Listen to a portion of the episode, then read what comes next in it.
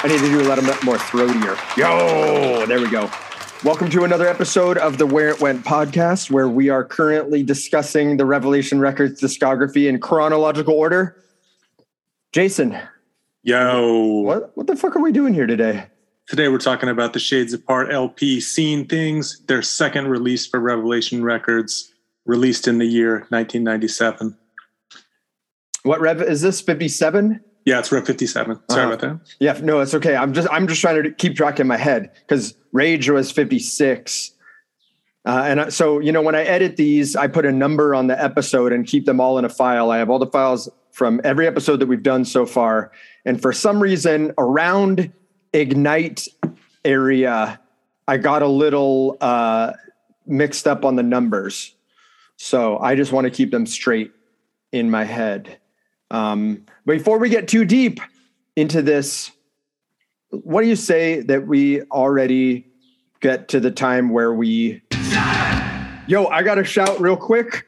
Uh, yes, two days ago, I got a sick. I, I went to my post office box and I got three packages in the mail, and I got a bunch of sick tapes. You know, I'm a tape collector. Uh, Dom from A389 Records sent me two tapes of his new bands, uh, End Rain and God, I, I honestly I don't remember the other band's name right now. So two two tapes from him. I got two tapes from Mineral, uh, the official emo band. I got End Serenading and the Power of Failing, Power Falling, Power Failing, I always which forget. which Greg tipped me off to. And they look great and they came with stickers and all that stuff. And then I got a couple of promos from the UK, a band called Untold Suffering. And uh, I- don't remember the other band's name, but they were from the Coming Strife Records and Nuclear Family Records. Got all those packages, had them in a box in my car, and then my car got broken into, and they Ooh. fucking took the box, and all those tapes were in it, and I didn't even get to listen to any of them. And I'm like, and they also stole my iPod Touch, and that's all they took out of my car. And I'm like, you're taking all of this fucking archaic technology and these outdated mediums, Like for what? for what? And it's funny that it happened. Not funny. Sucks. But it happened the day, like pretty much the day they said they discontinued the iPod. Because I thought of Yes, you. yes, It might have even been the same day. yeah, dude. So that iPod Touch, I don't remember what generation it is, but my wife got it for me on eBay for my birthday one year because everybody knows that I love to use the iPod in the car instead of my phone because there's stuff that, whatever. I, I, I just like it. I don't have to use Bluetooth. It's hardwired to the car. There's rare stuff on there. But so shout out to the fucking tweaker or whatever in Sketchminster, California, who's cruising around with um, mineral and UK hardcore cassettes. what about you guys? You got anything to shout? Um, I'll go. I, I don't want to get too deep or specific because I'll get upset and overwhelmed. But I just want to thank everybody going through some stuff. And uh, like always, the community has rallied around, and um, it's appreciated more than you can imagine. I'll articulate better at another time. But if you know me, if you then you know what's going on. And if you know me and you don't know what's going on, feel free to hit me up. But everything's going to be okay. Just wild times. That's all I'll say. Wild times indeed. Yeah. Yeah. That's all I got. you, Jason. That's that it. was me. Bit Wild of to times. you and your fam, Greg. bit up, bit up. Thank to, you. Uh, keep, the, keep keep the bit of- faith, as bit they up say. to our our uh, our Discord for yeah, our um, Discord people and Yeah, um, you know, which is some- growing all the time, and there's more people joining it, and people who have been patrons for a while and then decided to jump into the Discord and they discovered that it's not overwhelming like some of the Discords that I'm in. I'm in like No, it's four really- Discords. It's like the perfect amount of volume, I Yeah. think. As long as you check it every day. Yeah, I, yeah, yeah. I did laugh that somebody said, "Why do all the conversations end up uh, going back to either Madball or Morrissey?" Yeah, Which, true. real quick, this I would normally save this for the outro, but I don't know if you're going to be there, Hav. So Sure. I figure I'll do it. The new Morrissey song that he played live the other night with because he has Alain Whyte back. And Boz? No, Alain. And, What the fuck? Why can't Yeah. you just have them both at the same time, I dude? know, but it sounds good. Well, w- welcome to the Where It Went podcast, where we only talk about Morrissey on tour. It's got that And jangle. We totally disregard his uh, current political situation. Well, what- you know what? I think. wh- Are you guys ready? Yeah. yeah. All right, Let's, let's- kick it. Can I kick it? What's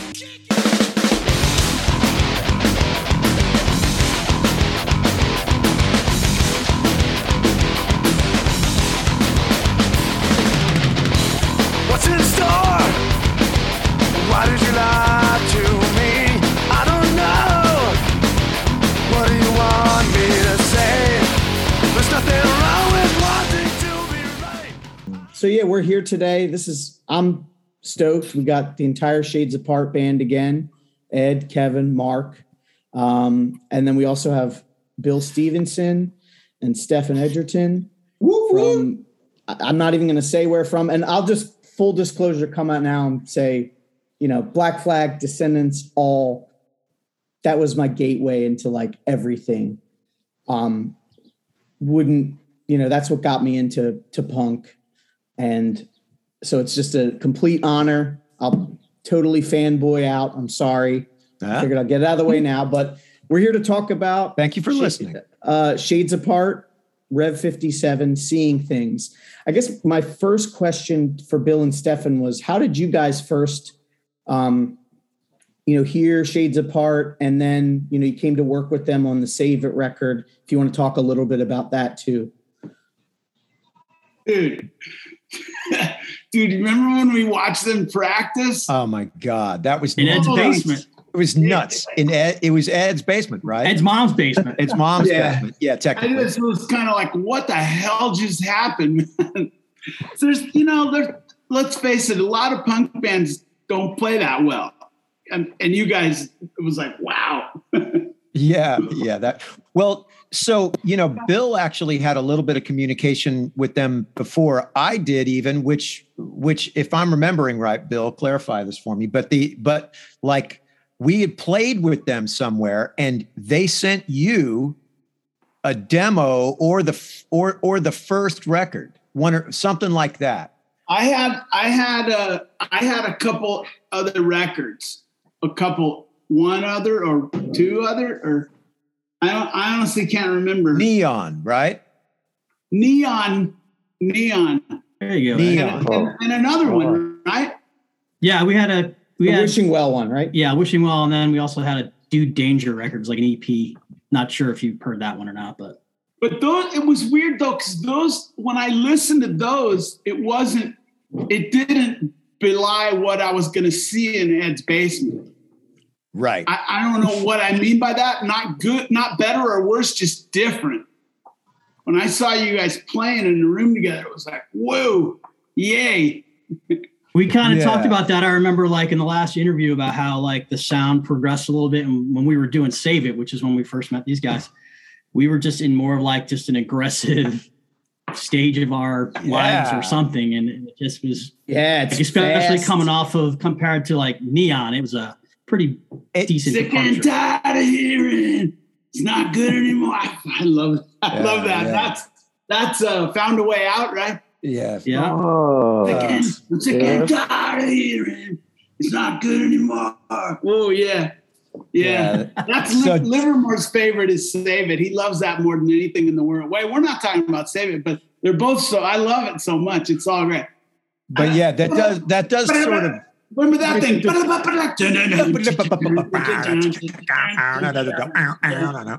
Yeah. Uh, Nothing funner than watching these two guys play drums to one of our songs. which is, which is actually to say that's, sur- that's surreal to me. Absolutely normal.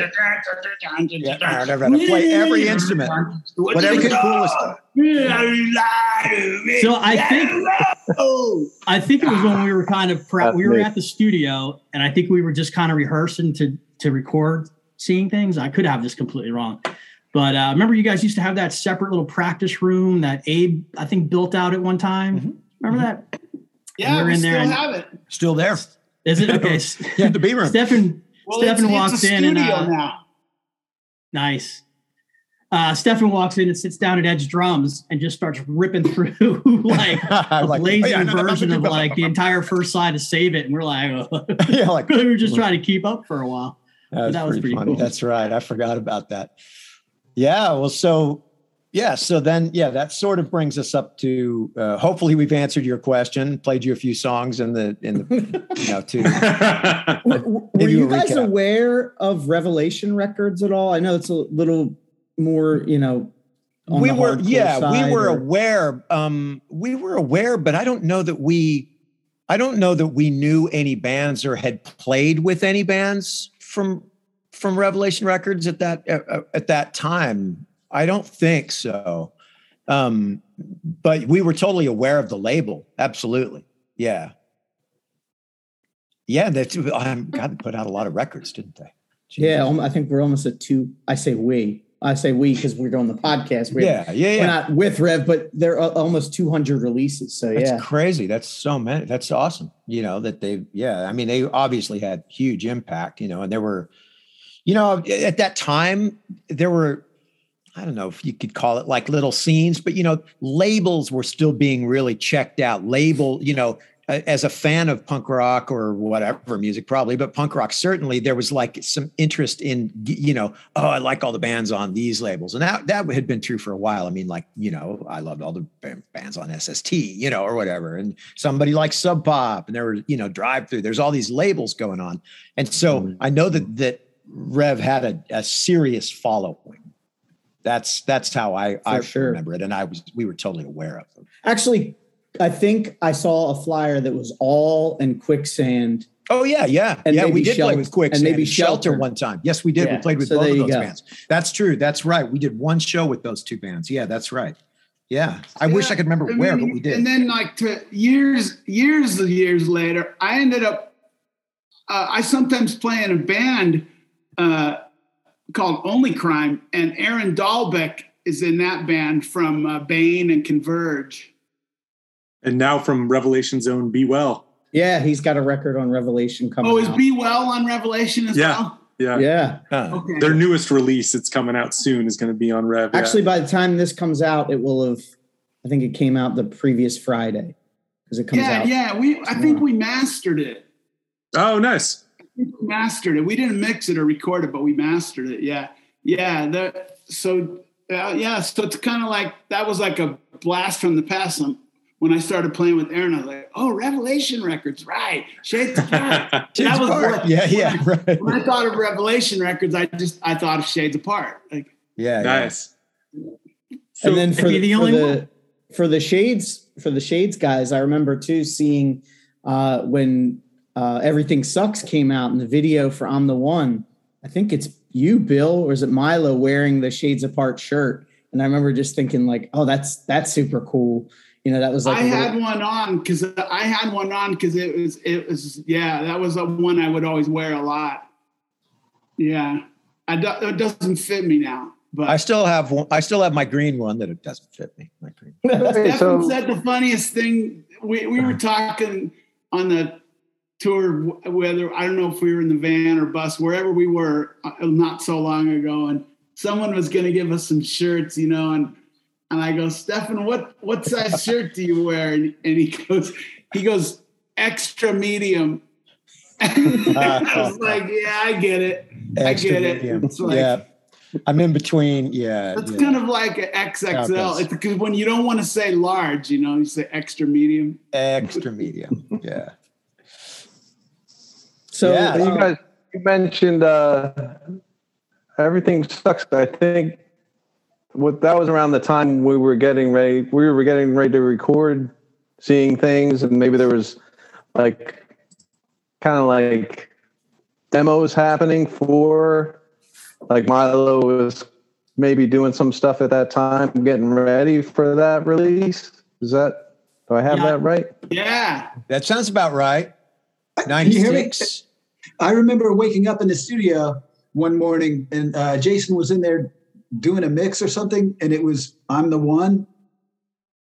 And I was like, that's not Chad's. Yeah, I don't think it was really even known to us that they were No. going to put another record No. out. That's what I'm saying. We were there. Yeah, but we I woke picked up hearing on it. this, and I was like, I don't think. And then I remember hearing Vita Blue. I remember hearing that one.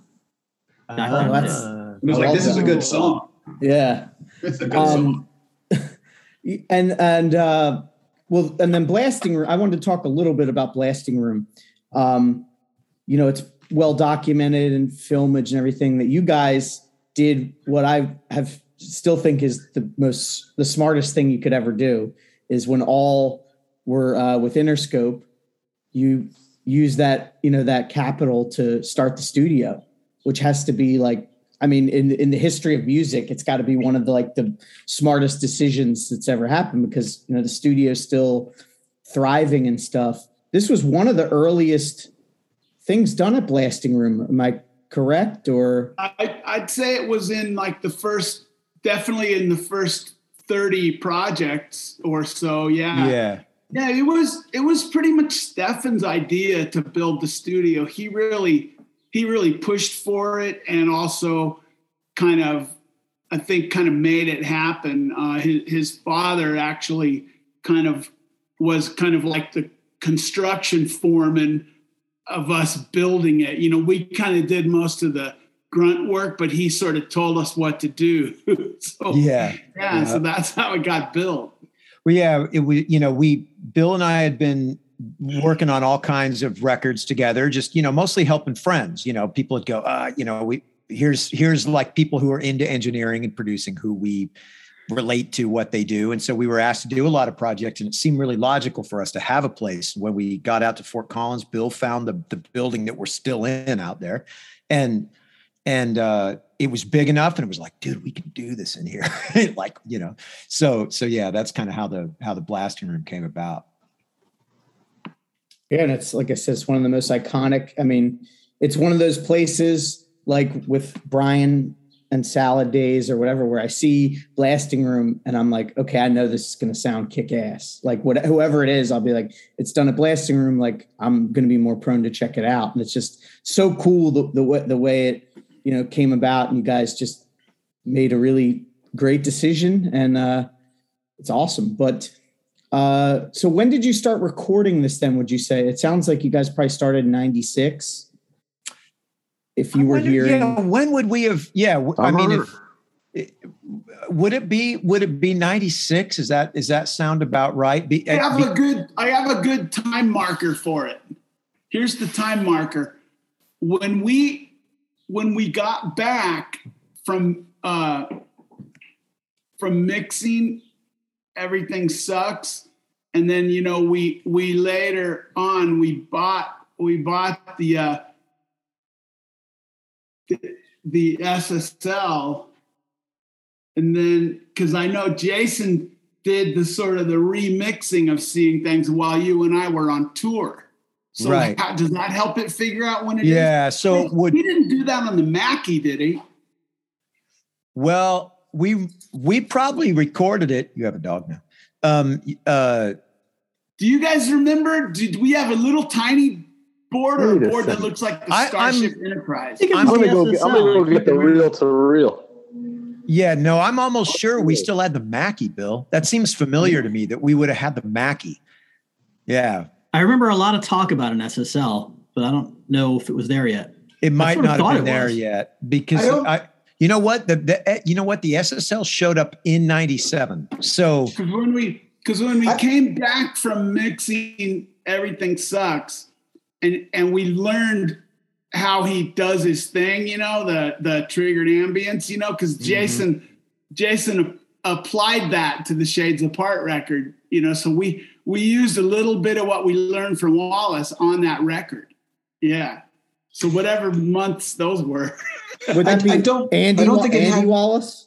yeah Andy Wallace, yeah, he did, he did, he did he mix? he Pummel? mixed Is that- everything sucks he mixed everything. Oh, he mixed everything sucks. That's Yes, right. Yeah, we we tried to learn every single thing we could from him because he's always kind of been like our mixing hero and he still is still is. Yeah, he's all still the these guy. years later Yeah, Yeah. we we tried not to, you know, badger him with questions, but we did manage to, you know, No, did- we did- badgered him with questions. We kind of badgered him with questions. You maybe, can't not do it. And now I know, like when people meet, you know, fans of the band, and they kind of they kind of barrage you, you know, and it's like mm-hmm. because we barraged Wallace. Oh, big time. Yeah. Circle of life. Yeah, I mean It- it he's really he's was. like one of the most well known, you know. Well, plus, you know, another sure. interesting thing about him, and and this does kind of spill over a little bit, is is that is that he was really giving with his knowledge. You know, that was that was what was you know kind of maybe in not egging Bill and I on, but it was certainly enabling it. Okay, well, while yeah, we're talking he's about, like, yeah, he's like, yeah, I'll tell you anything you want to know because you know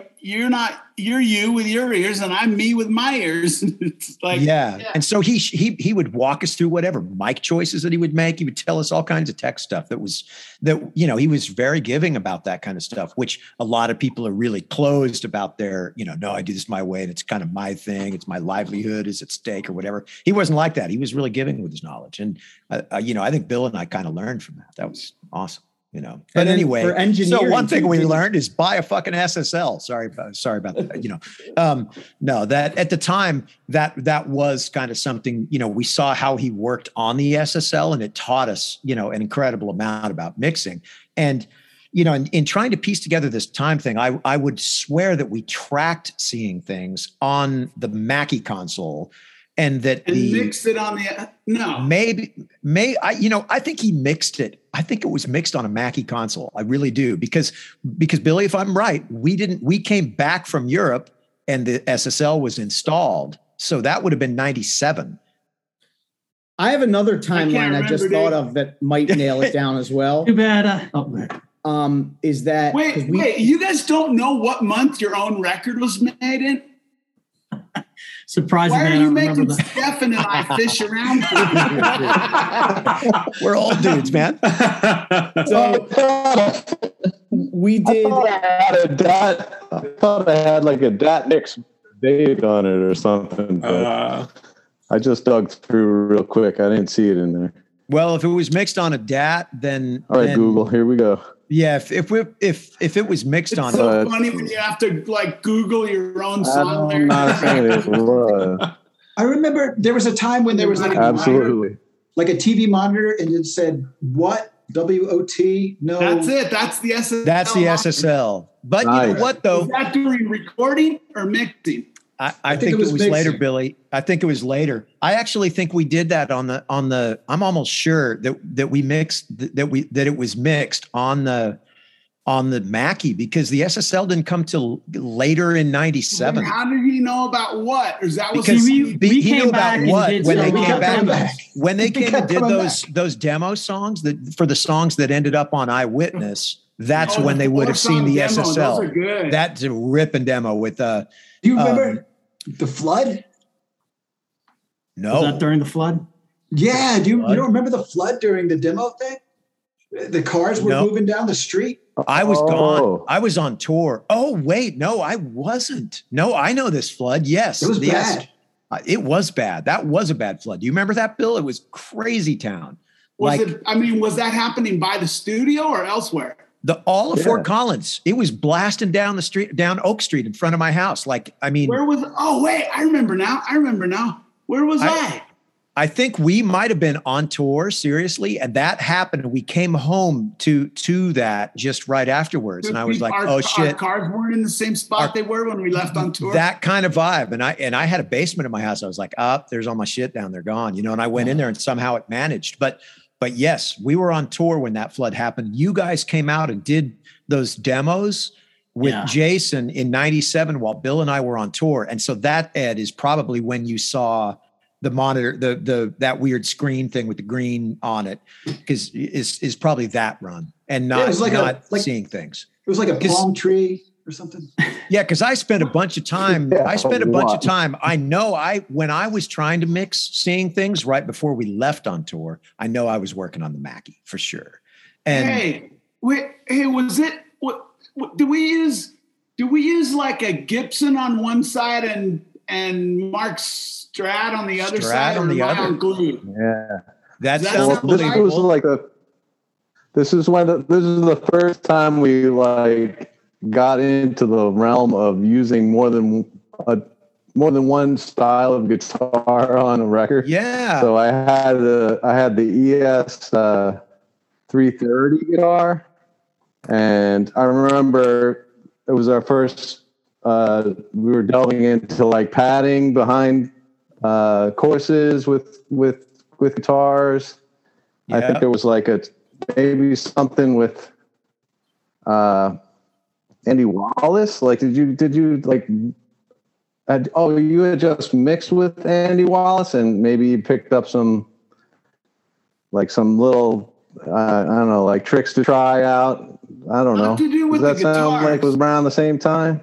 Not to do with the guitars. huh? Yeah, it would have been guitars, it would have been drums that we would have learned stuff from I remember- primarily.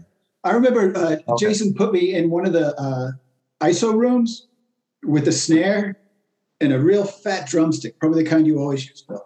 But for me, it was like I had to use two hands, and he had me just beat it, and he he recorded that uh, close mic and then far mic, and then used that as the drum sample, the As a ambiance, or sample. the, Stephen, Yeah. the augmentation. Huh. he's talking about when we took that that kind of a fake Wallace ambient sample in the little passing room. If you like, if you go into Studio A from the from the door that's right by the front door of the building, Yeah, yeah, there's yeah. that little passing way, and that was he. That was the tone he used as like his Econo Wallace sample. His you Econo know? Wallace thing. And You're so right. that's Ed hitting that. Oh, that's cool to know. Yeah, that's fun. Nice. And then That's awesome.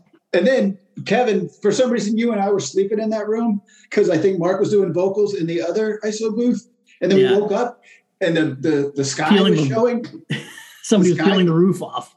Yeah, Oh shit, really? there's these faces looking down at us. Hey, what's up, dudes? Yeah. Hammers, and they looked at us and they didn't stop. They just we were we were getting rained Ah, I on hate it when that But- happens. Yeah. roof debris. You guys had a new roof put on while we were. Um, look at While we're in the middle of tracking. Well, well, so yeah. So anyway, to answer that question, I'm I'm almost positive. I, I know that I did some mixing on on the uh, on the Mackie console, and then and I'm I'm almost positive it would have had to have been the Mackie for Jason too, because it was a while until we got the SSL. I have a timeline to thing that might help too. Is uh, Rev Revelation 50 was the sampler in-flight program, and that says 97, but came out like you know end of 96, and that End has 96. fearless, and that Oh, has okay, fearless, okay. that has fearless on it. That sounds Um, right because once 97 started up, you know, I mean, we started, we did our first shows surrounding Everything Sucks around the end of 96. And um, like the whiskey shows, you know, there's a week of shows at the whiskey Yeah. in 96, right? That's October in 96. And then 97, we were gone. We were just gone all of 97. And so, you know, I'm I'm pretty sure that what happened there is that is that I attempted to, you know, we recorded the record. I don't remember how long we spent, you know, making the record. These guys, you know, the uh, Mark, Ed, uh, Kevin, you guys would know the best. Pro- maybe you know, a couple weeks. It was like That's- two, It was- like two weeks. weeks, maybe. 15 Yeah, days. that sounds right. And then and then I attempted to mix it, and I you know kind of got it up to one place or whatever. And then Jason decided to try at it. I but I only mixed in a couple of days, and then Jason remixed it over the span of a couple of weeks and and buried my mixes alive and sort of became you know that was really interesting thing about that record and is that is that like this is where Jason Livermore, who is a fucking fantastic record mixer and just all around dude, this is really where he found his footing because, you know, um, I hadn't done a spectacular job in the short time, you know, mixing the record. Uh, and I won't had- agree with that. well, well, no, no, no. I'm. I mean, I, you know, I have, you know, there's. I, I mean that he had the time and impetus to re, to try to best my mixes, and he managed to do so, and that's totally fair. That's legit. You know, uh, a lot of times people won't mix right after they've been working on a record because they're too close to it. That could be there. There can be lots of reasons for that, and it happens all the time. So it's fine. But what's interesting about it is that is that that really was Jason's first proper like Hmm. for first proper mix and this is a guy that since then has mixed and mastered literally you know hundreds of incredible sounding records Oh yeah. so in a funny way seeing things is like his entrance into mixing. And it, you know, if you put it on now, it holds up pretty good. It still sounds good. And we mixed that fucking record on a Mackie console. So don't screw with us. No, It definitely it definitely sounds good. I I mentioned in another uh, talk we had that I was listening to something else from that same era, um, and then a, s- a s- you know Spotify popped on a song from Seeing Things, and it was like boom, like it sounded so much like it didn't sound dated. It sounded so much fuller and just powerful. present and full. Yeah. absolutely. Yeah. Well, that's, you know, that. but I, one thing I really like about the the stuff we were doing at the studio in that era was uh, I really liked how we were doing the guitars with uh, a lot of times we were using a Hughes and Kettner red box. Mhm. uh, and they have this this just overt real overt middle mid range a kind of a smooth middle mid range in the guitars. And it kind of makes them so they're just very audible and very loud even if they aren't that loud uh, and it, it kind of makes the mix it kind of makes the mix overall sound mid-rangey because it's like hard to get around those those guitars but i like i like the way those guitars sound a lot Yeah, for sure. And and that's what we'd have been using then, right, Bill? I mean, but yeah, we yeah definitely it's a red box you can hear it there's no I remember the question Yeah. red box. and it's And the you know, Laney, it's- do it we was use a a- Laney guitar head too. Was it? Wow, maybe. I mean, that those Laneys. you guys, you guys were kind of, a, you guys were uh, kind of fans of the the like the graininess of the Laney also mixed in. Well, the Laney I still had have a, it. I still right? have the Laney. Uh, it's a hundred watt head. Yeah. Laney hundred. Yeah, those are good. Those are good sounding amps. You know, kind of in the class of a JCM nine hundred. You know, a high gain modified Marshall sound. You know, and a good one. You know, EL uh, EL thirty four power tubes Yeah. and just a you know a good solid Yeah. head. Yeah, those sound really good. Um, yeah, that sounds right. But you know, it's interesting, Bill. You're you're right. We did use Mark Strat, which is a fucking wonderful guitar, and then and then something else. So, Mark, are you saying you brought a some other guitar with you? Is that what happened? I, Gibson? did bring the Gibson uh, hollow body. We didn't use it that much, like maybe for a couple solos and for some feedback and for like some guitar pads. I remember. And so it, wa- you're saying it was your Second strat guitar, on we- both sides or was it your Strat on one side and my Les Paul on the other I side? think we used your one of your guitars for for doubling too. yeah. I, so I think we used the That's we sound- used 30, when you we say didn't side- use that much. When you Side say to you side. mean- okay, yes, not- Ed. okay. One one guitar performance would have been on would have been panned left, one panned right, and then I think that's what we did. and then that- you know, that and, and sounds so we would have used Mark Strat for sure. But I well but then mark mark you can remember was it orange or was it black was it sunburst or was it black the other I feel the other it was a sunburst. I think Yeah. I remember that's, that's sunburst. Stephen's Les Paul yeah That's the everything yeah. sucks guitar. Yeah, that that guitar is is yeah. it's been on a lot of records. It's uh, that's the everything sucks. Um, uh, it was used on Cool to Be You. It was used on several Rise Against records. My, I think Nice. Puddle of Mudd used that guitar. Like it, it was kind of like a blasting room. You know, it it it whatever. There was some some good um, uh, synergy or something, if you want to call it that, between Mojo between that guitar and some of the heads we had around there, the JCM 900, you know, and and that Hughes and Kettner red box. That that has a very certain sound, and certainly that that is part of part of seeing things. Yeah, that Yeah. that makes perfect sense. Actually, Yeah, we were like super excited to even use like different instruments and you know be able to have like that was like a luxury for us to have like a full two weeks to kind of do stuff and like Yeah, work 'cause with we you did- guys. we like, did- we that was the did, first time uh, we ever really used more than one guitar on anything. So yeah, yeah, because we did Yeah. save it in two days the whole thing fuck It yeah, that, quick. Wow. five total. Is that what you're saying, Ed? Five total. But the Okay. vocals. two two Hey, sorry to go back two to to save it, but well, yeah, but you remember Billy? Remember we recorded Mark. He he sent. he- Oh, and you guys should know this about Save It if you didn't talk Yeah. about this. Mark motherfucking sang that record top to bottom. He just sang the record.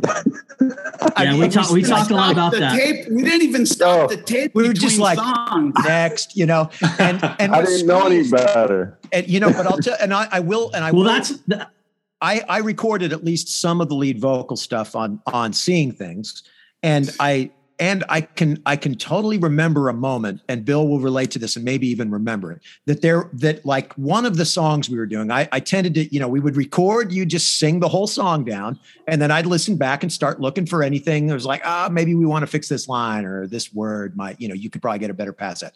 I don't remember which song it was for the life of me but i do remember that there was one that i listened down scrutinizing and I was like, I can't find one fucking mistake in this song. No. He just sang that Uh. motherfucker done in one pass and on to the next. It was and Man. and I know the same thing happened in Save It too. But in seeing things, we had more time in you know to invest in that stuff by by design.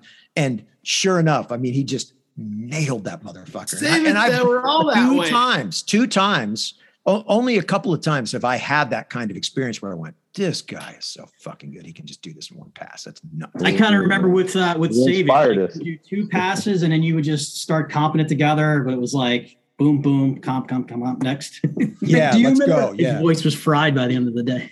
Uh, I you know, like, I've, like that. I like that bass. I like that bass you had too. I want to say it was a Mexican P.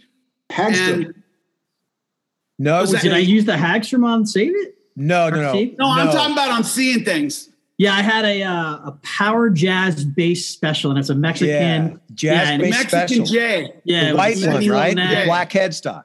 Yeah, and then but I I don't remember if I did it on that record or after that, where I I basically like cracked the neck on purpose, sent it back to Fender, and then they sent us like a regular like jazz maple neck, like a and I put a different bridge on. I'm almost sure you used that same bass, that that the um the jazz bass special. It sounded good. That bass, really yeah, good. I like that.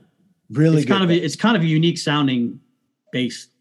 yeah, had a certain high, a certain bright tanginess that was really enjoyable. Yeah, and I kind of then like. I Ed, did a- you Ed? Did you use did you use Jason's brown Yamaha kit on that record, or did you bring some drums? Uh, I, I don't remember that. I think I brought drums, but uh, I think we commingled them Okay, okay, that's believable. Yeah, with. You know, That, like yeah, that the- tends to be the way, like Franken. Frankenstein kid. Franken kit. Yeah. yeah. Yeah, So was it a um you know I know more there was more time allotted to seeing things uh, but was it a conscious effort for the band to like like we talked about save it was just like you know all just you know four on the floor and this one has some more like a little bit more groove a little bit slower songs which I actually really like you know I think sometimes when bands usually play fast and then they they slow it down I, I it sometimes just sounds awkward. And I think you guys do it so well on this one. Like I really, the slow songs have so much going on. The I- slower ones. Was it a conscious thing, or were you just like, yeah. If I could take this one, I feel like um, we had loved the Save It experience, and then when we found out we were going to go to Colorado to record and have more time, we really just doubled down on our practice time, and we were practicing every day. And like we we felt like these are good songs, but we have to be ready to play them really well in the studio and get it done because the bar was higher. Like we knew what you got, what what the pr- production team could do, and I think we wanted to go into it prepared. And so yeah, we had all the songs kind of worked out.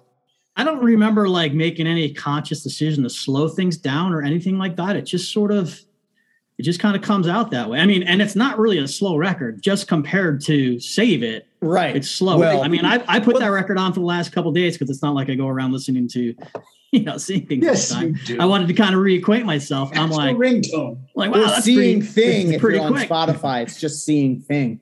Same thing. Yeah, Just only one one. Just one. Like you have one. Well, you know, but if you consider if Yeah. you consider though that you know where where they were headed on a uh, where the band was headed on a timeline. I mean, you know, it was a pretty, you know, they they were progressing in writing every record. You know, every record was different. How deliberate that is is anybody's guess because you know you, you know, with the bands like us at that time recording records quickly, you know, even seeing things is a re, is a quickly recorded record. Um, you know, by any by any standards that most people might use where people spend months making records. You know we were still hauling ass we had it we had a, a, thing to do. But you know if you look at save it as being essentially a glorified live record which is kind of what it is you know um you know we had a little bit more time to sort of explore what we might do song to song as they were coming up. But i mean these guys are just writing what they write in the moment and showing up and you know we're like okay let's dive in you know and and you just kind of make uh instinctual decisions you know in the moment when you hear them you, you know that's kind of how that that sort of a production where you're trying to like blast out a, a whole record and make something cool out of it in just a couple of weeks. That's kind of what that is. These guys were insanely rehearsed and so all we had to do really bill and i was to sort of help lock down as good a performance as we could and to and to you know offer anything we heard offer any suggestion that might be cool or might be shot down, whatever. I mean, these was, guys was are like a big part of it. Like a big part of it was was like we showed up with songs, but you you guys always had the energy and like we would try to like keep up with you guys in a way. Like we would just like uh you know, we were fueled on by what you guys were trying to Well- get us well, to do. You know, Yeah, yeah. That's One that's thing- what was so great about the experience. Yeah. Bill, Stephen, and Jason are all better drummers than I am. so, that is not true. so like I knew going in, and is I, I wrong. I I welcomed the the challenge of I've got to hold my own in there. And one of the things about that I remember from that recording session was the like the the vibe, the environment. There was always people coming in like uh, Chad, John Snodgrass, A- Abe, the kid. yeah. Like there was always interesting people coming in and out, and it just felt like this really creative atmosphere to be in. Did Chad do any backups on this? I know a lot of times the blasting room stuff back then he would do it, but I swear there's one part where I'm like, that sounds like Chad in the back, but um Not- Did he? I don't anything. remember. I actually don't remember that, but it wouldn't be a surprise, right, Bill? I mean, that would that could. Well, I, I I think all I all I remember Evan doing them, but I don't know. It was me. it it was Ed. Yeah. Yeah, a lot of people don't know that. one of the things I wanted to say about just um, you know being you know how we thought we were so prepared going into the you know in this recording and being at the studio, like no matter how prepared we were, when we got there, they always improved it because even if it was some subtle like we kind of learned um what's the word I'm looking for Uh, like just Protocol. just, just the different parts of the song, like how like the subtleties of how like just by muting, you know, like a, a bass sliding note like halfway through a verse and then like changing it up so it's more open, you know, just little tiny stuff. I talked about this in the last interview about like just we learned how to record with these guys like properly, you know, like you know when you're singing backups, make sure you're ending your backups tightly, you know, that kind of stuff. Just And so they Right. they always added so much to. Detail, I, I was going to talk about arrangements. There was always like some kind of arrangement suggestion that just elevated a, a song that we had that they gave. Yeah, us. that was yeah. that and that is bill that you know that is that's bill to a t bill bill always has like he can hear all the arrangement stuff that you just can't hear. And that's one of the cool things about working with other people in the first place is that you know you get a chance to to you know just get some other set of ears on it hopefully one that you trust. And in this you know i mean with bill the when bands would come to the blasting room back then bill was usually the guy watching for the arrangements and he always nails that part. I mean, Some of the things I remember were like like open the hi hat here and then close it here. Like when the second verse starts, get the hi hat shut and, and no like ambient. yeah, I mean, it sounds like such Humble a simple and thing it now, worked. yet And it yeah, sounds we couldn't figure though. it out at the time. I was gonna ask ride cymbal. It- I was gonna ask know, Ed about uh go sorry.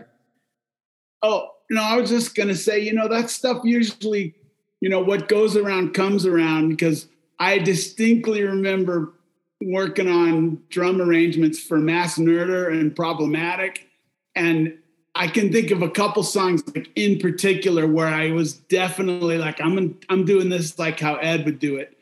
Uh, Absolutely. I'd say I'd say a lot of what's happening on that song refrain is is very very Ed Ed Ed inspired. Yeah. Oh yeah, I can hear that uh, for and, sure. And uh, uh, just like little things that probably nobody but me and Ed and Steph and, and Jason would even know what it was. But yeah, totally. yeah, Yeah. yeah. I was really, I was really all the way back from from Save It with you guys. I was really just kind of blown away at this this sort of like this kind of like forward moving momentum that you guys would get when you'd play like the Yeah. like like um uh, like trying to remember or or or, uh, or uh, uh, found a way out or just so many of those ones where you guys are just pushing forward kind of in this persistent like Yeah. persistent and strident yeah Awesome. yeah You, you talk about moving forward. There was like a, a, a drum machine in the blasting room that had scared straight. the little rolling the little rolling drum machine Yeah, yeah. it said yeah. scared straight on the top of it because that was like the click track. The click track machine. And if I couldn't do it, tracks back Yes. Uh, you know, I was Scared blasting. straight. I forgot we had that on there. That's a kick ass. It's funny because Ed, you probably know this, but it, you can make Pro Tools click sound like that old drum machine, like Machu Picchu, Machu Machu Picchu. yeah, I, well, one thing I remember is you guys told me to use the cowbell as a click track, which worked out great because it normally defaulted to like a real high pitched s- stick clicking sound, and I couldn't discern. no, I always that. used Machu Picchu. It's like it's like Oh yeah, that's the one. And I then still I- use it to this day. I call it Machu Picchu. Machu Machu Picchu. But I remember the first day after after um, tracking drums for seeing things, that cowbell went through my brain all night in my sleep. It was Yeah. deafening. I can believe that. Oh, that's brutal. Hey, Mark, here's a question for you. So Yeah. this is a save it, save it rolls over into seeing things question. If you'll remember during the during the the session in which you tracked the entirety of the vocals to save it, which is just that's brutal. Like if if you're a singer, you know how insane that is. You had the worst headache. You remember that? Oh, You were like, dude, I'm nauseous. My headache is so bad by the end of that. I did- migraine. migraine. Did you do? Did we do that again and and seeing things? Was that a headache? Oh, like re, like revisit the migraine? Is that what you mean? Or yeah, yeah, like the migraine, or Or was just, that? just a vocalizer. No, I, I remember Uh, on on that- that- I do. I do remember that. Uh, the headache. Yeah, I do remember that now. But think seeing things. seeing things, you guys broke it up so that he was Yeah. doing vocals a little bit at the end of each day. I- I Right, right. We'd have had it spread out more. Yeah. Yeah. Did, does anyone remember? Did we do seeing things like sort of one song at a time, or did we record? You know, like We did all the songs, drums. drums, and then Yeah. okay. I think we would have probably would've gotten all the. It would have been uh, like get the drums done and then start dividing the overdub days into like Dude. two thirds two thirds guitar or bass and then one third vocal in the evening.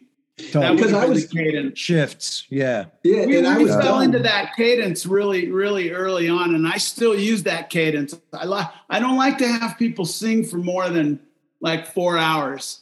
It's just. It's too. Uh, Too much. it's it bad things happen they lose their voice the sound quality of their voice degrades their psychology degrades they get bored and then that that stuff really shows up on the Yeah. record you can hear it if somebody's not stoked on it whereas if they're doing it's like if you're doing you know rhythm guitar overdubs and you're bored but as long as you play the part right it's fine you know? but with vocals if you're bored people can tell Yeah. Right. Right. Did, did you collaborate on the vocals at all with Bill and Stephen as producers? Were there any songs that they made a suggestion, Mark, that you remember?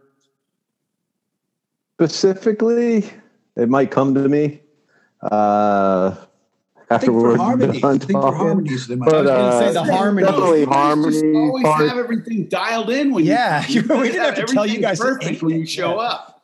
You guys are like Well- a perfect band. Yeah. I do remember. I do remember. Oh yeah, trying trying to remember.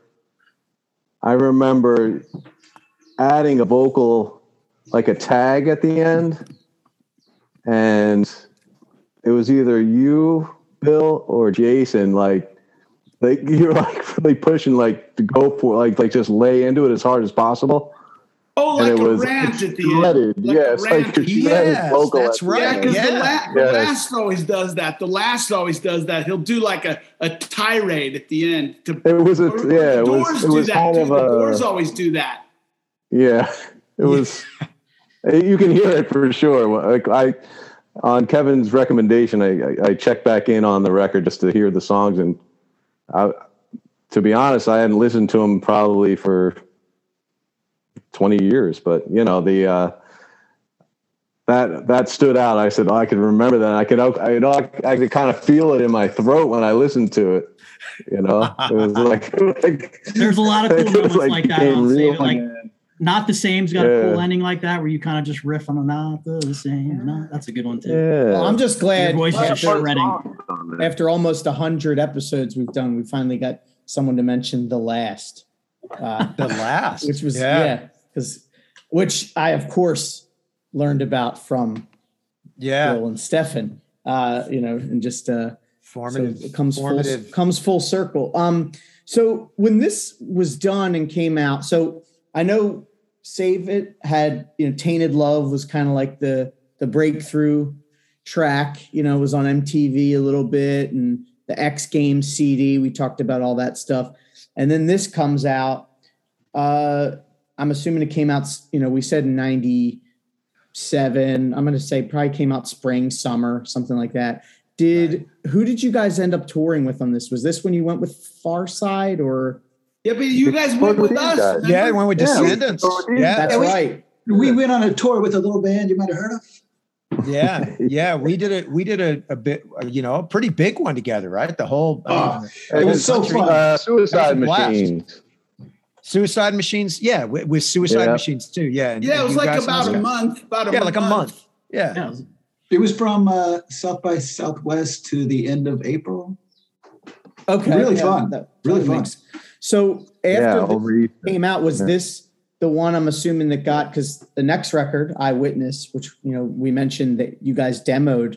I didn't know that there was demos for that. I'd love to hear for them. like four Um, songs, right? Three, either three or four songs. Did uh, Four sounds that right. wasn't on Revelation? You guys went to I guess Universal, right? Were they? I guess they caught on to this record. I'm assuming was kind of what paved the way for that. Yes. Yeah, and and so, um, oh, which song? Which song is it that's um that's on both? Second chances. I was just going to ask Second about chances. that. Is second chances. is- yeah, because so that, that's probably you know the second chances would have been the one that that like would have probably y- you know if there had been singles you know in our world singles weren't really much of a thing i mean maybe a little bit of attention might you know come your way but that probably would have No been way. song. Trying to remember only. well yeah but i mean but but as far as but clearly as you know the label would have probably caught on to a song like second chances that was a solid pop song it was a great pop Oh, song for sure. Did so? Did I was going to ask? I I had told these guys I want to do an episode on Eyewitness, like a bonus episode, Hmm. um, and talk about you know because they demoed with you guys. They ended up working with Lou Giordano, um, who's done a lot of records. I also really um, enjoy. But who was it? Did the label say, "Oh, you should re- re-record this Second Chances song," or were you guys like, "Oh, maybe we can"? Because it's different. It's a little. It's like a different. It's not as fast, right? Am I? It's, Yeah, it's Probably it's slower. slower. Slower, yeah. Slower, I sort I of feel like that was at the request of the label. I don't remember how- why we would have redone it. We might have been Oh, yeah. we might have been lazy. we need another Yeah, song 'cause Hey, you guys do were really lazy. Another song. yeah lazy yeah that's how i define you guys We, we need another go- song. Going back to the songs that maybe like caught some people's ears, I kind of remember like at that time, was that when like Bush was a big band? Remember that? Were they Yeah. kind of blown Yeah, up back then? for sure So we had, was it Hiding Place? I kind of remember, Yeah, the Daffy or halftime somebody? one. The halftime Who kind of- one. Kind of, kind of latched onto that song as like thinking it could be that kind of Turn it back song. around. I think, too. yeah. yeah I love those like the songs that s- slow it down. I think it adds such a nice, like it just the record Makes the just fast flows songs so better. great. Yeah, well, but the slow songs are the slower, like you said. It's still not slow. It's not Yeah. like uh, you know. When I listened back to it, I didn't realize how many songs we had that were in six eight. There's a lot of parts with Yeah. six eight, and there's full songs in six eight. Oh, that's true. Yeah, not the same. happen? Not Yeah. the same. One of my favorites that we don't really play live, and it's like it's a six eight song. We didn't have time for the extra two beats, I guess. yeah. We went too Trim the fast. fat, go right for Trod the right over them.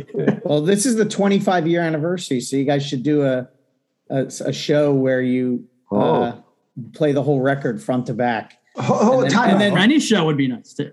time out. Ed's, It's, Ed's like, no, no, no, no. it's 25 years. Yes, Yeah. You're old, Ed. Yep. Just like do the the show, and then Ed's just gonna pass out after, probably, right? Yeah. He's like, Oh, he's out. Ed, out. Ed laughed. we lost him. Um, yeah, it's kind of nuts because, like I said, I remember this one coming out and being really excited to hear it, and um, did not disappoint. The and cool thing was no- about these slow songs too is they're not. I don't think they're like sappy. They're like they're dark. They're kind of evil. No, they're sounding, heavy. You know, and it's They're like heavy. I love that. Yeah, that's what I like too. They're they're they're heavy. They got some groove. Get some, you know, head bang in, uh, and just And it's funny, like with the slower songs, like you could you talk to Stephen and Bill about this, but sometimes the slower songs, like some of the other tones in a recording can kind of like breathe a little more. And it kind of just it just adds to the production value, I think, of a record Yeah. as a whole. Or certainly the broadness of a record. Yeah, you can. Yeah, it gives you a different. Yeah, it gives a different feel to to things. Right? Definitely kinda when you're when you're playing at the typical punk rock tempos or punk rock hardcore tempos, you know the that stuff. It's it, when you're mixing, it's sort of like you feel like you're trying to fit, uh, you know, ten cars into only seven parking spaces. There's just not not quite enough room for everything when stuff's going fast. Yeah, absolutely. So sometimes it's nice to have that, you know, that break of of being able to actually park the cars. Well, you, you, you fold the mirrors in and yeah, fold the mirrors in. Yeah. Yep. Find a You way. eight. Yeah. So for every release, we talk about the artwork. This one looks like John LaCroix did the layout for it from 10 Yard Fight fame. I don't know if he was in house at Revelation at the time, but do you remember anything about the artwork and the cover Yes. photo that you Yeah, can we tell us about? we were good friends with John LaCroix. We stayed at his apartment Okay, nice. like lots of times in Massachusetts. Um, and at one show, the for whatever reason, my kick drum wouldn't stay in place. It kept going forward, and he came up and sat on stage with his back to the kick drum so we could do our set. And at that point, I was like, "This is a cool guy." Like And this we- guy, yeah. We we called him Cinder Block from there on out. Or sandbag, yeah. And, uh, Because and, the uh, layout is interesting too, because the CD, because I didn't have the vinyl until the last couple of years. I was familiar with the CD. Is like doesn't have you know it's not this whole thing. It's just like I think Jason, you have the CD on your Yeah, I do. because it got doesn't have full have cover photo of the spider here. yeah. So it's like this. Mhm. Yeah. It's kind of different. And also, I Yeah, somehow, even though I played the record, I forgot that I have yeah. a. I came with a. I have a sticker was in my copy. lucky. Yeah, For real. like getting the prize in the cereal box. Yeah. Um, So I found I out don't know that. in the last couple of days that I don't even own a vinyl copy of Seeing Things. I went looking for oh it. wow. Oh, really? It's hard to find now. Rev needs to repress it. That Um, they probably could. Oh, yeah. you know what I want to say? One thing about that album, Oh, um, nice. seeing things. Do you guys remember uh, Jordan from Revelation flew out with John Nutcher to come uh, just hang out with us while we were making the record? Do you guys remember, remember that? that a little bit. Yeah. And that was the first ex- like experience we ever had with a record company, Like a label guy coming out. like caring recording. about the recording. Well, he Jordan Let's see loves how they're this spending album. our money. He's told us he loves this record.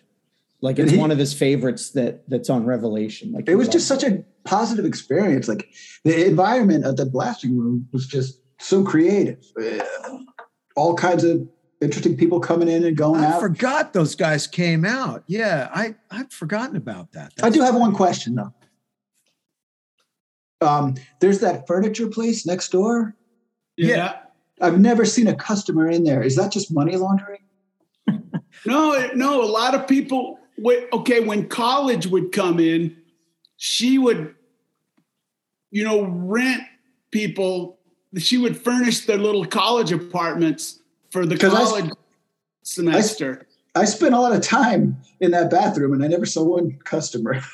yeah, so no, she, no, she she did really well. She retired Yeah. about she retired about five years ago, and actually we bought the building, so we own the building now. And and do you have to money uh, launder for the Mexican cartel stuff? no, there was no no there was no money laundering going on. No, no. Remember there was a shower? There was a shower back there. Yeah. For, for Yeah. those who are not in the know, That was what. Ed's kind of referring to is like the, The- the last room blasting used to room. share space with another business to the right. Thank you, Yes. That Yeah. you can never Kevin- identify. Kevin. Can you walk the audience through this? I think I'm doing that right now. Yeah. yeah, I'm, I'm visualizing it. I also wanted to add another little blasting room connection is we uh, did a live Instagram last year talking with Joe from Rise Against, who said that this is one of his favorite uh, Revelation releases as well. Um, so there's a little Oh, that's awesome. tie, tie it up in a bow. Oh, that's Um, that's awesome, and then and makes sense. And it makes Yeah. sense that he would love Shades Apart. He's you know when Joe when Joe and. I are when Joe and I are doing backing vocals on Rise Against records, one of the one of the things he'll say to me, he'll go, he'll go, he'll go, I got a good, I got because you know he he only sings Joe in their band, he'll only sing backing vocals that don't have words. So O's, ahs, woes, whatever it is, or haze. He won't sing, you know, a, a conventional backing vocal. You know, the other guys do those, right? Or sometimes I do them or whatever. But so he'll he'll come in and I'll go, I got a good shades apart whoa for that for this one song. And that's good. that's the that's like the criteria is if he gets one that's really good, you know, he, he'll call it a shades apart whoa. Yeah. that's awesome. I that's got to be cool for you guys. I mean, for the Shades Apart guys, like just hearing Oh, you know totally the, flattering. the Yeah, amount it's of the amount of reverence that so many people have for this band um and people like you said that you It- looked up to it's you know, cool in fact, I can think of I can think of three different. You know how you have your working titles, right, for songs. Working with Joe, I can think of. And I don't even think Joe wrote them all. I think Tim wrote a couple of them, but or Zach, whoever. But I can think of three different times on an album where one of the one of the 15 ideas that was being developed was called Shades Apart Jammer or Shades Jammer. Yeah. Because they always call their song whatever jammer. Like it, you know, it could be Motorhead Jammer or whatever. I want to hear the. Shades Apart Jammer. I want to hear that one. No, I'm saying there's like three of them. There's three of them, and they There's- became songs. Yeah. I could There- point. I could point you guys toward them. If I sent you the actual finished songs, you would go, "Whoa, yeah, I totally hear it." Total Yeah, That's a Shades Apart jam. yeah. I definitely So- want to hear you that. would. You would. You would That's say awesome. that. one more question i had before we uh, get to the hot tracks um, were there more songs recorded at this session than what's on here any covers Oh, Yeah, that was the 20 uh, eyes misfits we got the misfits Twenty eyes during the same same session. That was a good vocal uh, group vocal uh, backup. Don't forget your jelly. that we did I in that. Uh, forgot about that. Jason, booth. Jason's Jason was in end there. yeah, because we did twenty eyes and we were doing like a misfits. Uh, you know, something at the end. group vocal along with everything. You know, it was it was special. We had a moment in there in the, in the booth. we had we had spent 20 hours in the van, right? Nonstop driving from Jersey Warp Tour to Fort Collins. And I feel like Yeah, we headed right out. Yep, in that van, we wrote half the lyrics for that album. And also absolutely. we went into some grocery stores and had some experiences where somebody yelled, Don't forget your jelly.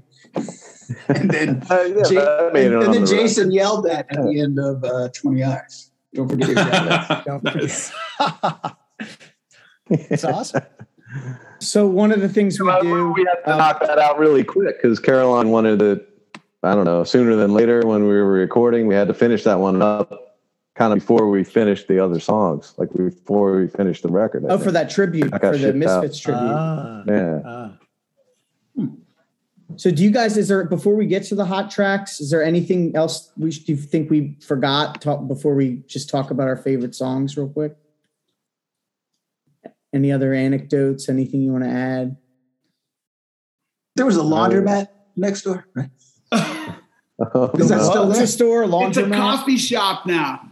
It's Uh, a I can't- coffee shop now. Yeah. Wait, I can't do wait. I remember all the. There was kind of a hierarchy of uh, food.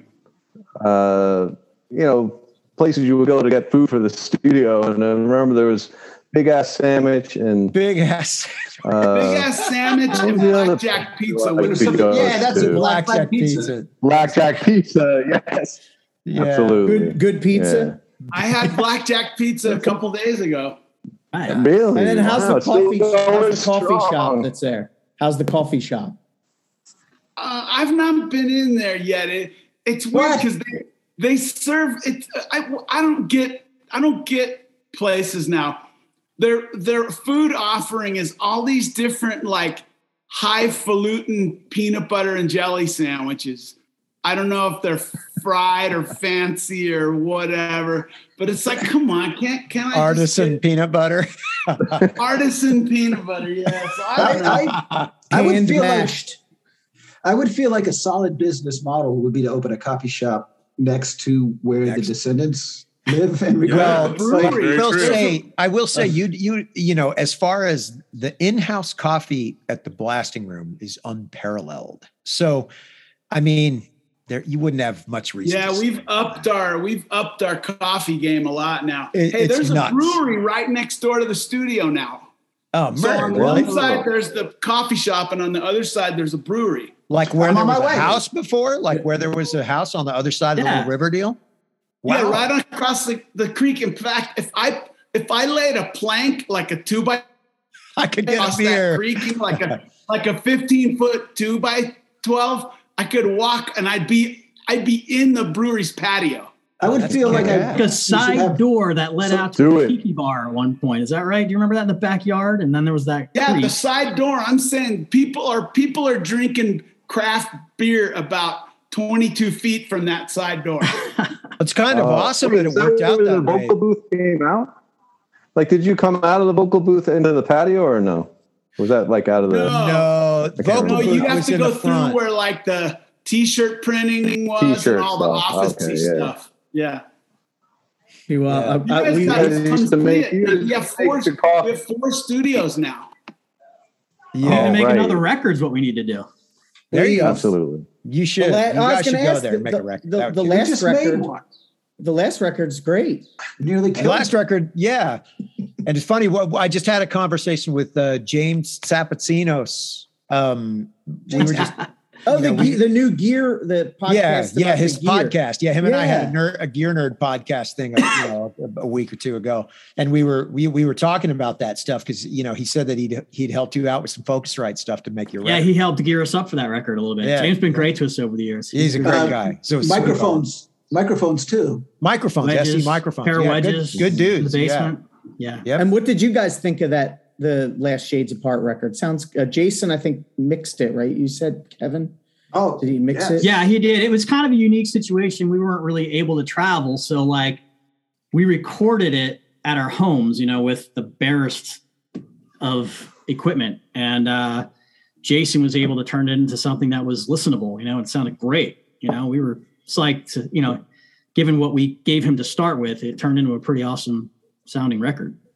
I remember early on, Bill and Stefan, you told us that um, you guys complement each other production wise, but Jason knew what both of you guys know. Do you remember that? That sounds that sounds about right. Like That he, right.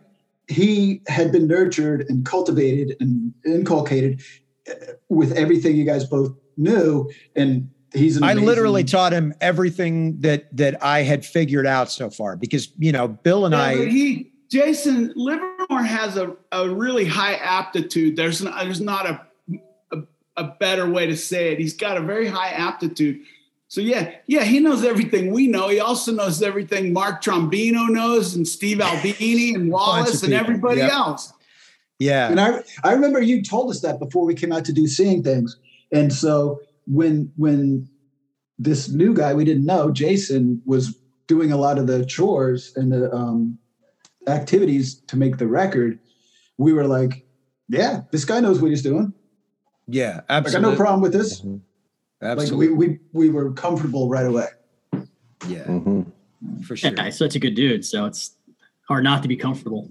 Yeah. I mean, one complaint I had after I was done with the drums, he would tease me about how uh, weak I was, and he made me do push-ups to the uh, scared. That Straight, uh, sounds totally Beat. believable. Yeah. And Was that back when he was like- way into the uh, CrossFit or something? It was before. It was before It before. was that. before CrossFit. Yeah. He's that. When he gets yeah. into something, I'm guessing he goes all in. Yeah, yeah, yeah. Very Um, much he, we had push-up competitions for no reason. That's funny. Totally believe that. All right. But So- it was fun. Now I want some coffee though. After we're talking about, but I can't. I can't have it this late, or I won't be able to get up in the morning. He'll be Yeah. all right. But No, I do. need- I, I do have more my. coffee. Yeah, I, I do have my morning coffee every day in one of my many Descendents mugs. So you guys are always there in, Nice. in We- You spirit enjoy some coffee with us in the morning. every day. Yeah. And have you had um, Dalbec's coffee yet? The Essex coffee. We actually uh, were, did some. Um, uh, I have had it. He brought some, and I actually the, the other just the other day I, I was folding laundry, and I like here's my Essex shirt. I still I actually have uh, uh, it, it might it's not an extra medium enough for me in my current state, but it but it it is in fact um, yeah Good like- coffee. Yeah, it was good. It was good. Yeah. It, it didn't last long. Very good. No, same. I went through it pretty fast. So one of the things we do on here is uh, we do a thing called hot tracks, where we just ask, you know, the, uh, us as hosts and any of the guests uh, their their you know favorite track on the album. I feel like we already know Bill's, uh, but uh, you know we ask. It can be for any reason for the band. It could be you know uh, the lyrics, the writing, whatever the memories you have recording. But it's always a fun way to kind of just end off uh, and talk about our favorite songs. So I think I want to go with Ed. Why don't you go first? I'll put you on the hot seat. Mm. Okay, the obvious choice for me would be Second Chances, but I'm not going with that. I'm going with Behind the Wheel. tricky. Behind the wheel. Yeah, it was just a really different song for us, and it had like these reggae beats and all this rock stuff and great vocal hooks, and I just felt like this is this is a really fun song. Mark, and it kind of, and it oh. was like a narrative. Like we were getting in. I think at that point we were starting to think of the lyrics as stories, narratives, and that one told a story of some sort. I was going to ask Mark about the lyrics for that song. Was there anything that was that like a real experience you had, or I feel like at that at that point in time when we were writing songs, a lot of times the lyric would be built around maybe the hook itself. Like a hook would kind of come out organically just when we were write, like writing. And I think behind the wheel was kind of like, okay, let's build the around right that. amount of I sy- think the right amount of syllables or whatever. I think so. And then I feel like Ed kind of built the story off of that. Like I could picture. Oh, they're like your a- lyrics, Ed. Well, Yes. I mean, all of our lyrics were group stuff. We we Okay. always collaborated. But uh, what I, I remember picturing was like a James Dean movie, Absolutely. Yeah. You know, I like, remember uh, that. and and it would it just all came together and it was fun. But I I so I would pick that one, and then I would pick Fearless, and I would have no explanation for that. Hey, Greg, I was listening to Behind Wheel on my most recent listen, and like, I don't know, I just get kind of listen to it in a different way now than I probably did back then. And I was really focusing on the words. So, like, it kind of had, like, I was just thinking, I wonder if this means the same thing to me as it does to Ed, you know, who wrote it and or Mark. And, and so, like, you as a third party, like, What does that mean? What's that song mean to you? Like I, I don't. Know. I, I just thought like it, it definitely like tells a story, like Ed said. Like it's just like, but I thought it was almost about someone getting into like an accident or something. Yeah, it was about some, I guess, somebody who made some mistakes and you were trying to forgive or, you know, move through it. The way you would talk to a friend who really messed up. Right. Yeah, But it's, so a, it's I- a great song. Who's next? Yeah, yeah, you, Kev. Yeah, you can go next, Kevin. Me? Um, He's right. so like on every record, you record a bunch of songs, and then when you play live, I don't. At least with us, we seem to stick with the same handful of songs off that record. So there, like any record we play out live is one that I, I happen to really like. So I'm going to stay away from those for a second and pick a song that's not one we play live. That when I listened to it, when I heard it today, I was like, oh, this is a cool song. And I mentioned it before. Is uh, it's not the same. I think it's just a cool like six eight song that kind of catches you off guard and just like. I- in fact, this whole record I think has these really cool like middle sections that are just just draw you in, and and and the guitar parts are just even if they're not like ripping solos or just the the the melody of the guitar parts are just so cool and and and not the same as one of those for me. And at I the end, it's just kind of furious, you know, vocally and guitar. It's just great. And I think that goes back to what we learned from uh, Stefan and Bill about arrangement. Like, Yeah. when you get to your middle 100%. section, it's got to be busy and hooky. It can't just be you're lazy taking a rest, waiting for the third verse. Like the, the middle section had to carry its weight, and I think that's something we learned from Descendents and all. I mean, that song's got some insane sounding like um, harmonic guitar part that just sounds so cool and evil. It's just it's pretty unique. Yeah, there's noise. Yeah, that's my pick. Jason. I want, I want Oh. Jason to go next. Second chances. It's just super Yeah. catchy. The guitar line's super catchy, and then like you were talking about in the middle, it's got all of that just like crazy guitar work that's very Shades Apart esque and super cool. That's my hot track. And then did, do I wonder if we did guess Bill's right? I'm I'm assuming it's trying to remember. Oh yeah, uh, yeah. I every time I want to show shades apart to someone, if I if I just play them, if I just get them through the first chorus of that, they're a fan. That or or found a way out. But I know found a way out's on the other record. But yeah, yeah. Trying to mi- remember is the one I always. I love the ending to that Like song. I was just playing it for my son uh, not too long ago, and I just if I if they can stay with me through the course, then it's like yeah, yeah. What's the name of that band again? I'm gonna I'm gonna check them out. You know that kind of thing. Ah, And then I'm I'll, a, I'd be a trying to remember man if you were asking me. That that's my All right. okay. yeah, on that record. That was yeah, that was the one. It's I loved. so high energy. Like it's, it's, so just, gnarly. Yeah, yeah. That it, was, it it's super tight and that was going to be my choice but um this morning i No was mulling it no over. copies.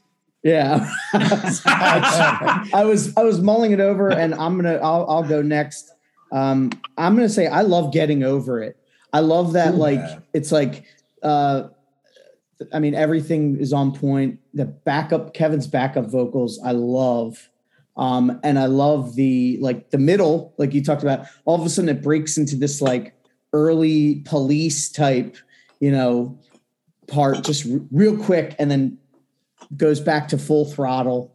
Um, All right, I'm gonna I'm gonna change my vote now. Um, uh oh. yeah, I'm gonna go with you because that was like a really magical pairing of police and descendents. yes, it Uh, literally which- just sounds like the Descendents and like one of the first two police records. Yeah, yeah. I think Mark's got a blatant like police vocal like The, you know, rip off. Yeah, it's like perfect. Whoa. Yeah, it's genius. And- I love it. Wait. Yes. When we did it live, you used to go into the um, Bob Marley. Whoa, Yeah. yeah, whatever So that's- that was. That's my hot track. And then finally, Mark. Yeah. Ah man, I, I think I'm I'm gonna go back to second chances again, just because I have to include a six eight part in my choice because there's a lot of good ones on there. But I just feel like when I hear that song, it it just reminds me of that time of recording and just the the whole. I remember when we put the song together, I felt like we had something pretty special. So I just, I really, you know, along with the influence of the Descendents, I feel Hey, like I'm going to give you. I'm going to give you a. I'm going to throw a wrench into this. Mark, do you remember that when you guys started, I know what you're gonna say. I think Second Chances wasn't called Second Chances. that's You right. It was whole- called. a whole another lyric. It was Wow. no. Another the- lyric. It was called. I a think we had a friend. working. Something about she's like he's got she's got a new friend or something like. Yeah, he's got a new friend. Dun, dun, dun. She's got And a new you- friend. Yeah, yeah. And you were not a fan of that. I think I remember you saying that was kind of like, wait, I don't know, man. Like, I don't know if that's, I don't know if that's where you want to go with this one. Is that right? Yeah, I, I, I thought the lyrics needed to be improved. Yes. Yes. You some, some If I heard up. somebody else tell that story, I'd be like, no, that's completely false. I don't remember that at all. I remember that. Yeah. No, uh, no. I mean, I can send. I believe it. the demo. I have the demo. Ooh. So I definitely we had we had to hear these eyewitness demos. You should like uh put them on Bandcamp for sale or something. But um I guess we'll we'll wrap up the shades apart. What's what's uh what's the future? I know you had the the album. It's now almost two years old. Um, and I know Ed, you had an injury. Are you are you back playing drums now? No, not yet. But I hope to be. I think I probably could. Ed, what happened to you? Nobody told me. Uh, I, I I had a back laminectomy. Whoa. So and and uh well a broken ankle, but uh, How did We've you had do some that? broken bones. I think Simultaneously. yeah. Mark, didn't you dislocate a, an elbow at some point during this two-year? Yeah. Well, I. I, yeah, I, I started the, the trend, I think, with my elbow broken, broken, uh, uh and dislocated elbow. We we need to get back Yeah, on a that's it. major label so that we can get health insurance. Yeah. Damn. yeah, we uh, we put this record out. We haven't even played a show to support the record. I know. either. I want to hear some of those songs live. You know, it's Uh, been COVID, and then little- the vaccine came out, and then little I think thing that's called when COVID. Mark broke his Yeah. arm. We'll get a Hell Minded Records showcase, hopefully. Yeah.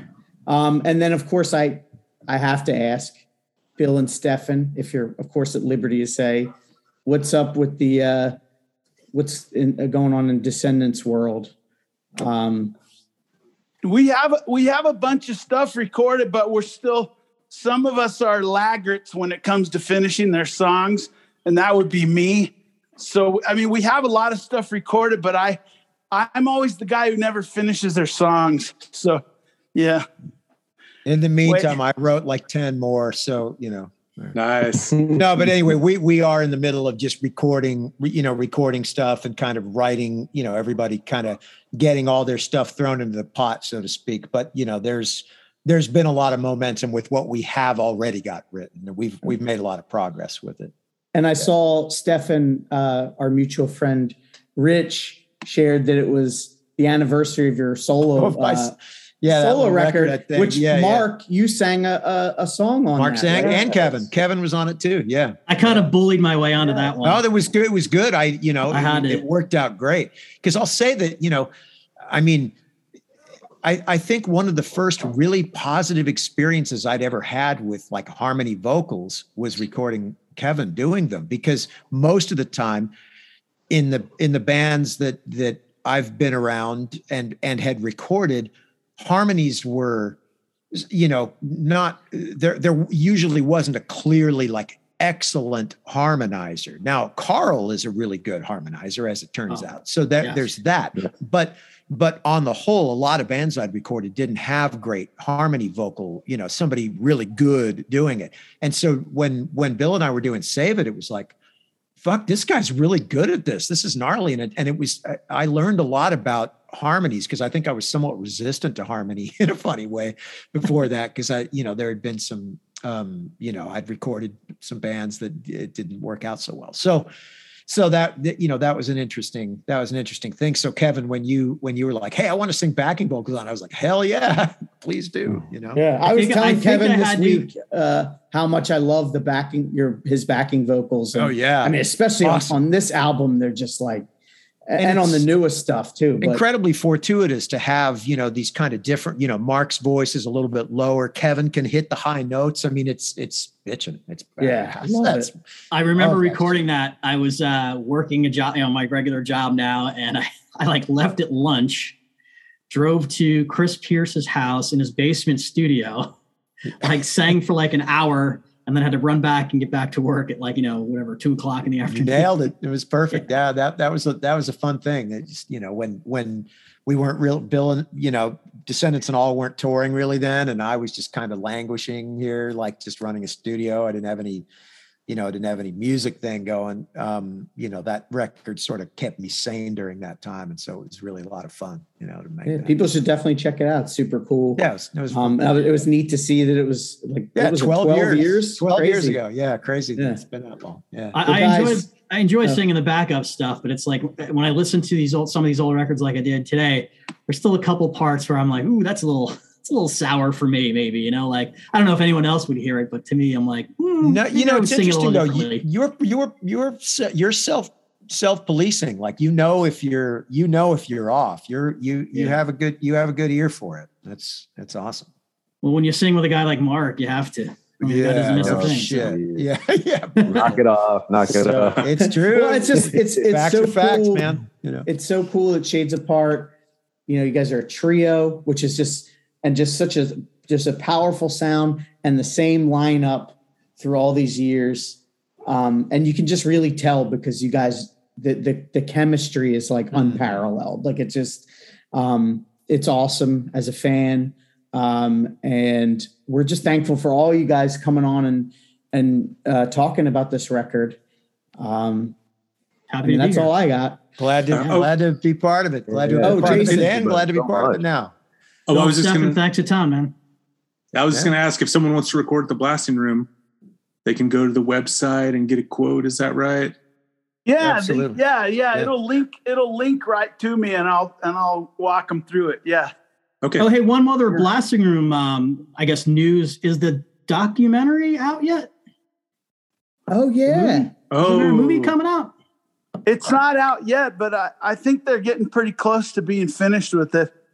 Nice. Okay, so I don't be on the really know much for. about it. The same thing with filmage with the Descendents movie. Those guys they just kind of did it and and it came out well. And that the blasting room doc too. We haven't been very hands on with it. I don't know anything about making movies.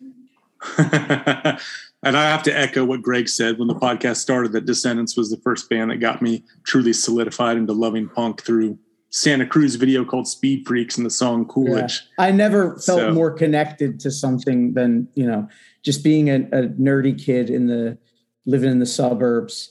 Um, Descendents was life changing Yeah. for me. So it's this has been an absolute honor um, to be able to talk about this stuff. So And we're glad to be part of it. We are glad, you know, we were we were lucky to be to you know get to work on this on this stuff with these guys, both of those records, and you know, and beyond. So it's great. Toured together, everything. We're glad to be. Part we of look it. forward to hearing stuff from all parties. That's right. More shade stuff, shade shows, descendent stuff, descendent shows. Wouldn't mind an all record. Would be stoked on that too. Yeah, Um, only crime. So, yeah. yeah. Bill, what's Keep up? 'em with that, coming. By the way. What's up to Dalbec? Hopefully he's listening. Yeah, Thanks, Greg. yeah. So thanks, guys. Yeah, Thank you. absolutely. Well, thank you guys. All right. Take care. So great to see you and talk to you guys again, man. Yeah, Stephen, good Bill. to see you. Yeah, all you guys. See all of you guys. Appreciate yeah, it. That's great. Really In much real- appreciated, guys. in, in real life. Thank yeah, you. for sure. Yeah, this has been my pleasure. I, I wouldn't have missed this for the world. You guys were, you guys were and still are just a very important piece of the my uh, p- puzzle of my puzzle piece of my life, my musical influences and so forth. Yeah. Same. We can't Nice say enough hear. Thanks. about the uh, descendent influence for sure. You guys, absolutely. Sounds good. All right. All well, right. you All right. guys Thanks, all guys. take care. And All right, thank you all gentlemen. to see each other in real life soon. Yeah. Yes, so- sir. Take Take care. care. see you, Steph. See you. See you guys. See you guys. Bye. Take care. See you, Jace. Live Bye. long and prosper. All right. Thanks, guys. See ya.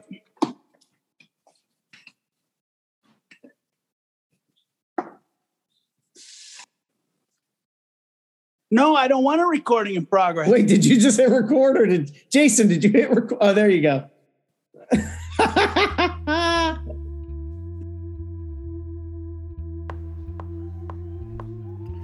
What's up, everybody? And this means you.